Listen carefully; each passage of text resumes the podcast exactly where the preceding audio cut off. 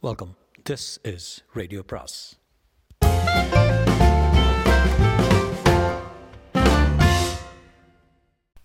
அனைவருக்கும் அன்பு வணக்கம். சு வெங்கடேசனின் வேள் பாரி பாகம் இரண்டு அத்தியாயம் நாற்பது. பின்னிரவு கடந்தது. எவ்வியூருக்குள் நுழைய இன்னும் எவ்வளவு நேரம் ஆகுமோ தெரியவில்லை. இரவும் புதிதல்ல காடும் புதிதல்ல. ஆனால் இரவில் காட்டுக்குள் பெரியவர்களின் துணையின்றி பயணித்தல் புதிது. காட்டில் கண்களை கட்டி விளையாடும் பேராபத்து நிலத்தில் இருக்கிறது. அந்த நிலத்தின் வாகும் வடிவும் தெரியாமல் நடப்பது மீள முடியாத ஆபத்தை அடுத்த அடியில் நமக்கு தந்து முடிக்கும். முடிநாகன் அச்சமின்றி வழி நடத்தி சென்றான். குறுங்கட்டிக்கு இந்த பகுதியின் காட்டை பற்றி நன்கு தெரியும் அவன் பெரிய கிழவியோடு சேர்ந்து இரு மாதங்களுக்கு முன் இந்த காடு முழுவதும் அலைந்து திரிந்தான்.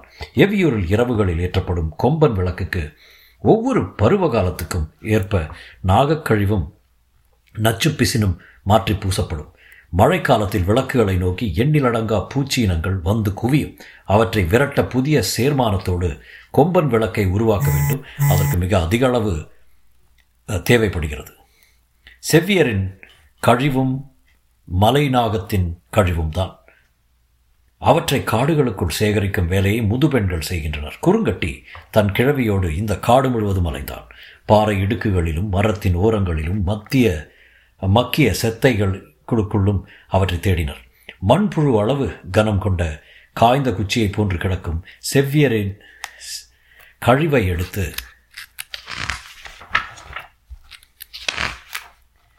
ஓடிக்கொண்டிருக்கிறார்களோ? தேக்கனின் நோக்கம் எதுவாகவும் இருக்கட்டும் மாணவர்களை மீண்டும் தேக்கனிடம் கொண்டு சேர்க்கும் வரை நாம் தான் அவர்களுக்கு ஆசனாக இருக்க வேண்டும் என்று மனசுக்குள் மனதுக்குள் முடிவு செய்துவிட்டு மாளிகை விட்டு வெளியேறி வந்தார் பாரி. உடன் வீரர்களும் வந்தனர் இவர்களை இருள் அப்பி கிடக்கும் இந்த காட்டுக்குள் தனியாக வந்துள்ளனர். நான் வீரர்களோடு போனால் நன்றாக இருக்கும் என்றான். வீரர்கள் நின்று கொண்டனர். பின்னால் வந்து கொண்டிருந்த மாணவர்கள் இந்த உரையாடலை அறியவில்லை. எவியூரின் எல்லை தாண்டி காட்டுக்குள் இறங்கும்போது மீண்டும் மாணவர்களின் கால்கள் வேகமெடுத்தன. பாரி அவர்களின் செயல்களை உன்னிப்பாக கவனித்தபடி வந்தான். தேக்கன் நடத்தும் இந்த சோதனை ஓட்டம் மாணவர்களுக்கானதாக மட்டும் தெரியவில்லை. சேரர்கள் எந்நேரமும் போர் தொடுக்கும் வாய்ப்புள்ள இந்த வேளையில். எனக்கு வரும் செய்திகளை விழிப்போடு கேட்டு நான் எப்படி முடிவெடுக்கிறேன் என என்னையும் சோதிக்கிறாரா?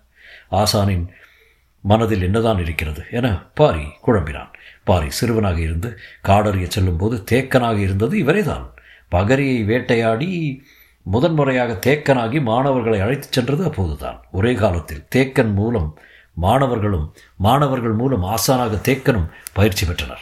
ஆசானுக்கே முதன்முறையாக இருந்ததால் பயிற்சி இலகுத்தன்மையற்று மிக கடுமையாக இருந்தது. அந்த ஆழ்மன பதிவே இப்போது பாரியை எவ்வாறு சிந்திக்க வைத்தது? தேவாங்கு தன் கால்களால் பற்றி நிற்பதற்கு ஏற்ப கூடை முழுவதும் குறுக்கு குச்சிகள் செருகப்பட்டிருந்தன. சிற்றுருளைப் போல நீள்வடிவு கொண்ட ஒரு கூடையில் பத்திலிருந்து இருபது தேவாங்குகள் வரை இருந்தன. ஒன்றின் மேல் ஒன்று அமுக்கி நசுக்கி விடாதபடி குறுக்கு குச்சியை கொடுத்து அந்த கூடை பின்னப்பட்டிருந்தது எவ்வளவு வேகமாக ஓடினாலும் எந்த புதருக்குள் நுழைந்தாலும் தேவாங்குக்கு எந்த சேதாரமும் ஆகாதபடி அதை வடிவமைத்திருந்தனர். இந்த கூட்டத்துக்கு தலைமை தாங்கியவன் காலம்பன். இவன் பரம்பு மலையை பார்த்ததில்லை. ஆனால் பலரும் சொன்ன குறிப்புகளை கொண்டு இந்த திட்டத்தை வடிவமைத்தான். மொத்தம் முப்பது பேர் வந்துள்ளனர். காரமலையின் முகட்டில் பத்து பேர் நின்று கொண்டிருந்தனர். நடுமலையின் முகட்டில் எட்டு பேர் நிற்கின்றனர். ஆதிமலையின் முகட்டில் ஏழு பேர் நின்று கொண்டனர். ஐவர் மட்டும் கொற்றவை புதர் நோக்கி உள்ளே நுழைந்தனர். வரும்போது யார் கண்ணிலும் பட்டு விடாமல் படுவேகமாக வந்து விட முடியும் என அவர்கள் உறுதியாக நம்பினர். ஆனால் தேவாங்கை பிடிக்கும்போது காவல் வீரர்கள் பார்த்துவிட்டால் தப்பிச் செல்லுதல் எளிதல்ல. பரம்பு நாட்டு வீரர்களின் ஆற்றல் இணையற்றது. எனவே ஆங்காங்கே தங்க வைக்கப்பட்டுள்ள வீரர்களிடம் கூடையை கைமாற்றி எப்படியாவது பரம்பு மலையை விட்டு கீழிறக்க வேண்டும் என்பதுதான் திட்டம். அவர்கள் எதிர்பார்த்ததைப் போலவே கொற்றவையின் கூத்துக்களத்துக்கு வந்தடைவது வரை யார் கண்ணிலும் படவில்லை. அங்கே காவல் வீரர்கள் இல்லாதது அவர்களின் வேலை மேலும் எளிதாக்கியது. தேவாங்கை பிடிக்க மூங்கில் குச்சியை வெட்டி முனையில் தோற்பை போன்ற கருக்கு துணியை செருகினர். நீள்குச்சிகளை கொண்டு மிக விரைவாக அவற்றை பிடித்தனர். ஆனால் எதிர்பாராத விதமாக சிறுவர்களை அழைத்து கொண்டு கிழவன் ஒருவன் வந்து நின்றதை அவர்களின் கூட்டத்தில் ஒருவன் பார்த்தான். சிறிது நேரத்தில் அந்த சிறுவர்கள் கூட்டம் போய்விட்டது. பிறகு எப்படி மீண்டும் வந்து கடவின் பின்னால் இருந்து தாக்குதல் கொடுத்தார்கள் என்பதுதான் காலம்பனுக்கு புரியவில்லை. அவன்தான் முன்னால் ஓடிக்கொண்டிருந்தான். தங்களை எப்படி அவர்கள் கண்டறிந்தார்கள் என சிந்தித்தபடியே அவன் ஓடினான். இருளுக்குள் எளிதில் நுழைய முடியாத அடற்காட்டுக்குள் அவர்கள் நுழைந்து விட்டதால் விரைவாக முன்னகர முடியவில்லை. கூடை சுமந்து சென்ற ஒருவன் மெல்ல முடகத் தொடங்கினான். என்னால் முடியவில்லை. சத்தம் மட்டும் வெளிவந்தது. மற்ற நால்வரும் ஓடுவதை நிறுத்தி அவன் அருகில் வந்தனர். அவன் தளர்ந்தான். என்னானது? என்று மற்றவர்கள் விசாரிக்க கடவன் மறைவிலிருந்து தாக்கியவனின் அடி. நரம்புகளை ஏதோ செய்துவிட்டது. என்னால் கால்களை முன்னகர்த்த முடியவில்லை. சொல்லிக்கொண்டே மண்டியிட்டான். காலம்பன் அவனை தாங்கி பிடித்தான். மற்றவர்கள் அவன் முதுகில் இருந்த கூடையை கட்டினார்கள் நாங்கள் தோள்களை தோள்களை தாங்களாக உன்னை தூக்கி கொண்டு போய்விடுகிறோம் மனம் தளராதே என்றனர். இருவர் அவரின் கைகளை தங்களின் தோள்களின் மேல் போட்டபடி அவன் நடந்து வர உதவி செய்தனர். பொழுது விடிந்து கொண்டிருந்தது. கதிரவன் கண்ணில் படவில்லை. ஆனால் காடு முழுவதும் ஒளி ஊடுருவிக் கொண்டிருந்தது தேக்கன் அடற்காட்டுக்குள் போகாமல் வேறு பாதையை தேர்ந்தெடுத்து போனான். அது சற்று அதிக தொலைவுதான். ஆனால் அடற்காட்டை கடப்பதற்கான நேரத்தில் பாதி நேரமே ஆகும். மாணவர்கள் களைத்து போயினர். ஆனாலும் நாம் சென்று விடலாம் என்ற நம்பிக்கையோடு போய்க் கொண்டிருந்தனர். சரியான நேரத்துக்குள் பாரி வந்து சேர்ந்தால் மீதமுள்ள நால்வரையும் எலிவால் முகட்டிலேயே வெட்டி சாய்க்கலாம் என்று வெறையேறிக் கொண்டிருந்தது. மாணவர்கள் என்ன சொல்லி பாரியை அழைப்பார்கள்? அங்கு கேட்கப்படும் கேள்விக்கு இவர்கள் கசப்பை விழுங்கி பதில் சொல்லியிருப்பார்களா? என்ன சொல்ல வேண்டும் என்பதை நாம் சொல்லி அனுப்பியிருக்கலாமோ என தோன்றியது. இந்த எண்ணத்தம் எண்ணங்களோடு ஓடிக்கொண்டிருந்த தேக்கனுக்கு சிற்றாற்றின் வலது கரையில் சுண்டா பூனை ஒன்று இருப்பதாக இரு நாட்களுக்கு முன் வீரன் ஒருவன் சொன்னது சட்டென நினைவுக்கு வந்தது. நாம் அதை இவர்களிடம் சொல்லாமல் அனுப்பிவிட்டோமே தீங்கு எதுவும் நேர்ந்திருக்குமோ என்று எண்ணிய கணத்தில் பதற்றம் கூடியது. மாணவர்கள் பாரியுடன் சிற்றாற்றை கடந்தனர். நேற்று மாலை ஓடத் தொடங்கிய அவர்கள் இன்னும் நின்றவாடில்லை. தேக்கன் சொல்லி அனுப்பிய சொல் அவர்களை நிற்க விடாமல் துரத்தியது. மாணவர்களின் ஓட்டத்துக்கு ஈடு கொடுத்தபடி சற்றே பெருநடை நடந்து வந்தான் பாரி. ஒவ்வொருவரின் நடையையும் வேகத்தையும் கவனித்தான். முடிநாகரின் பாதம் முழுவதும் மண்ணை அப்பி எழுத்த எழுந்தது. இளமனின் கால்விரல்கள் விரிவு கொள்ளாமல் இருந்தன. ஊழியன் தேவைக்கு அதிகமான உயரத்துக்கு அதிகமான உயரத்துக்கு காலை தூக்குகிறான். ஆயனின் நடைதான் ஒப்பீடு அளவில் சரியாக இருந்தது. அதனால் மற்றவர்களை விட அவனால் வேகமாக போக முடிந்தது. கால்களில் ஒவ்வொருவருக்கும் இருக்கும் வேறுபாடுகளை சொன்ன பாரி காட்டு விலங்குகள் ஒவ்வொன்றின் நடையை பற்றியும் காலமைப்பை பற்றியும் விளக்கத் தொடங்கினான். அவற்றின் வேகத்துக்கும் பாதத்தை அவை பயன்படுத்தும் உத்திக்கும் உள்ள உறவை அவன் விளக்கிச் சொல்லும்போது மாணவர்கள் சற்று எரிச்சலோடு அதை கேட்டு நடந்தனர். எவ்வளவு முறை சொற்களாலும் சைகைகளாலும் சொல்லியும் பாரியை தே தேக்கனை நோக்கி விரைவாக ஓடிவிட முடியவில்லை. களைத்து போன தங்களின் ஓட்டத்துக்கு ஈடு கொடுத்தே வருகிறான் என்ற கோபம் எல்லோருக்கும் இருந்தது. என்ன செய்வதென தெரியவில்லை. இந்நிலையில் தான் பாரியின் கண்களுக்கு அந்த சுருள்வால் தெரிந்தது. தலை சாய்த்து உற்று பார்த்தான். புற்களுக்குள்ளே தடித்த செங்காவி நிறச் சுருள் தனித்து தெரிந்தது. அவனின் ஐயம் உறுதியானது. அவனை அறியாமலே கால்கள் நின்றன. சின்னதாக ஒலி எழுப்பி மாணவர்களை நிற்கச் சொன்னான். யாரும் அதை காதில் வாங்கிக் கொள்ளவில்லை. தளர்ந்தபடி நடந்தனர். சற்றே சத்தமாக சொன்னான். அங்கே நிற்பது சுண்டா பூனை. அப்படியே நெல்லுங்கள். சுண்டா பூனையின் வால் மேல் நோக்கி சுருண்டுதான் இருக்கும். ஒரு பொழுதும் கீழே தொங்காது. அதன் பற்கள் பன்றியின் பற்களை போன்றது. கடவாயிலிருந்து உதடு பிளந்து மேல் நீண்டு கொண்டிருக்கும். மனிதனை அது கடிக்க வேண்டாம். உரசினாலே போதும். வாள் கொண்டு சீவி போனதைப் போல ஆகிவிடும். அது நீளத்திலும் உயரத்திலும் புலியை விட சற்றே குறைவு. ஆனால் வேகமும் தாக்குத்திறனும் புலியை விட அதிகம். சுண்டா பூனையை கண்டால் புலி ஒதுங்கி போகும் என்பார்கள். மனிதர்கள் அதை பார்த்து விட்டால் அப்படியே நின்று விட வேண்டும்.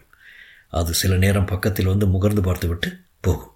சில நேரம் தொலைவில் இருந்தபடியே போய்விடும். ஆனால் அதை பார்த்த பிறகு ஓடத் தொடங்கினால் அவ்வளவுதான். அதன் வேட்டையிலிருந்து ஒரு பொழுதும் தப்பிக்க முடியாது. இந்த காட்டில் அதற்கு இணையாக ஓடும் இன்னொரு உயிரினம் கிடையாது. அதை பார்த்த கணம் அப்படியே நின்றார் பாரி. மாணவர்கள் நிற்காமல் நடந்தனர். தொலைவில் செடிகளுக்கு இடையில் தெரியும் சுருள் வாளை அவர்கள் பெரிதாக கருதவில்லை. பாரிக்கு சின்னதாக பதற்றம் வரத் தொடங்கியது. நெல்லுங்கள் என்று மீண்டும் மெல்ல கத்தினான். முடிநாகனுக்கு தேக்கன் சொன்னதுதான் நினைவுக்கு வந்தது. உன் பின்னால் ஈன்ற புலி துரத்துகிறது என நினைத்து கொண்டு ஓடு என்று வார்த்தைகள் எதிரொலித்தபடி இருந்தன. எதையோ விளக்குவதற்காக நிற்கச் சொல்கிறான் பாரி என்று நினைத்தபடி எரிச்சலில் சற்றே வேகத்தை அதிகப்படுத்தினான் முடிநாகன். என்ன செய்கிறாய் நீ? என்று பாரி குரல் உயர்த்தி கத்தியபோது மற்றவர்களும் முடிநாகனை தொடர்ந்து ஓடத் தொடங்கினர். கண நேரத்தில் ஏதேதோ நடப்பது போல ஆனது. ஈட்டியை இறுக பிடித்தான் பாரி. அது நமக்கு அருகில் வந்தால் மாய்த்து விடலாம். முன்னால் போகிறவனை ஓர் அடி அடித்து விட்டு பாய்ந்து ஓடினால் போதும். முதுகுக்கரை எதுவும் மிஞ்சாது. ஏன் இவர்கள் நாம் சொல்வதை கேட்க மறுக்கின்றனர் என்று அவன் நினைத்து கொண்டிருக்கும் போது மாணவர்களின் எண்ணம் வேறொன்றாக இருந்தது. பதறி ஓட வேண்டிய நேரத்தில் நிற்கச் சொல்லி கத்தும் பாரியின் சொல்லை மறுப்பதன் மூலம் தங்களின் கோபத்தை வெளிக்காட்டினர். அது இவர்களை நோக்கி வரத் தொடங்கியது. நாம் எவ்வளவு போராடினாலும் அதனுடைய ஓர் அடி எவன் மீதாவது பட்டால் போதும். அவன் சாவதை தவிர வேறு வழியில்லை என பாரியை பதற்றம் சூழ்ந்தது. கட நேரத்தில் பாய்ந்து முன்னால் போன பாரி முடிநாகரின் கழுத்தை பிடித்து இழுத்து விட்டான். அவன் பின்னால் சாய்ந்த வேகத்தில் மற்ற நான்கு மாணவர்களும் மிரண்டு நின்றனர். விரல்களை ஓங்கியபடி அமைதியாக நில்லுங்கள் என்றான் பாரி. அவர்கள் அப்படியே நின்றனர். சுண்டா பூனையும் சிறிது நேரம் தொலைவில் இருந்தபடியே பார்த்தது. பின்னர் வேறு பக்கம் சென்று மறைந்தது. அது போனதை உறுதிப்படுத்தி கொண்ட பிறகு சொல்லத் தொடங்கினான் பாரி. சுண்டா பூனை பற்றி கேள்விப்பட்டிராத அவர்களுக்கு அதன் தன்மையை விளக்கினான். அவர்கள் அதை கவனித்தது போல தெரியவில்லை. அவர்களின் கவனம் முழுவதும் ஆசானிடம் இருந்தது. பாரியின் மனதில் சின்னதாக வருத்தம் எழுந்தது. மாணவர்களை இழுத்து நிறுத்த வேண்டியதாகிவிட்டது என நினைத்து கொண்டே அவர்களோடு சேர்ந்து பேசியபடி ஓடினான். கண்ணில் படும் ஒவ்வொன்றை பற்றியும் சொல்லிக்கொண்டே வந்தான். எங்களால் வேகமாக ஓட முடியவில்லை. நீங்களாவது முன்னால் போங்கள் என்று முடிநாக அரைகுறை வார்த்தைகளிலும் கை அசைவிலும் சொல்லி பார்த்தான் ஆனால் பாரி அதை பொருட்படுத்தவில்லை. மாணவர்களுக்கு சொல்லித் தருவதிலேயே கவனமாக இருந்தான். ஏதோ ஒரு வகையில் தேக்கன் தனக்கு வைக்கும் சோதனையாக அவன் மனதில் பதிந்தது. மலையின் மேற்கு பக்க காட்டுக்குள் கடந்த மாதம் முழுவதும் அலைந்தோம். கீழ்த்திசையின் உட்காடுகளுக்குள் நான் வந்து நீண்ட காலமாகிவிட்டது. சேரனோடு போர் தொடங்கிவிட்டால் மேற்கு பக்கம் இருந்து நாம் கவனம் திசை திரும்ப நெடுங்காலமாகிவிடும். எனவே கீழ்த்திசைக்கட்டின் இண்டு இடுக்குகளுக்குள் அலைந்து திரிவது அவசியம் என தேக்கன் கருதியிருக்கலாம். மாணவர்களுக்கு கற்றுக் கொடுக்கும் வாய்ப்பாகவும் இது அமையும் என கருதியிருப்பார். நினைத்தான் பாறை ஒரு பாறையின் வளைவில் கடந்ததும் எதிரில் குத்துக்கோரை முளைத்து கிடந்தது.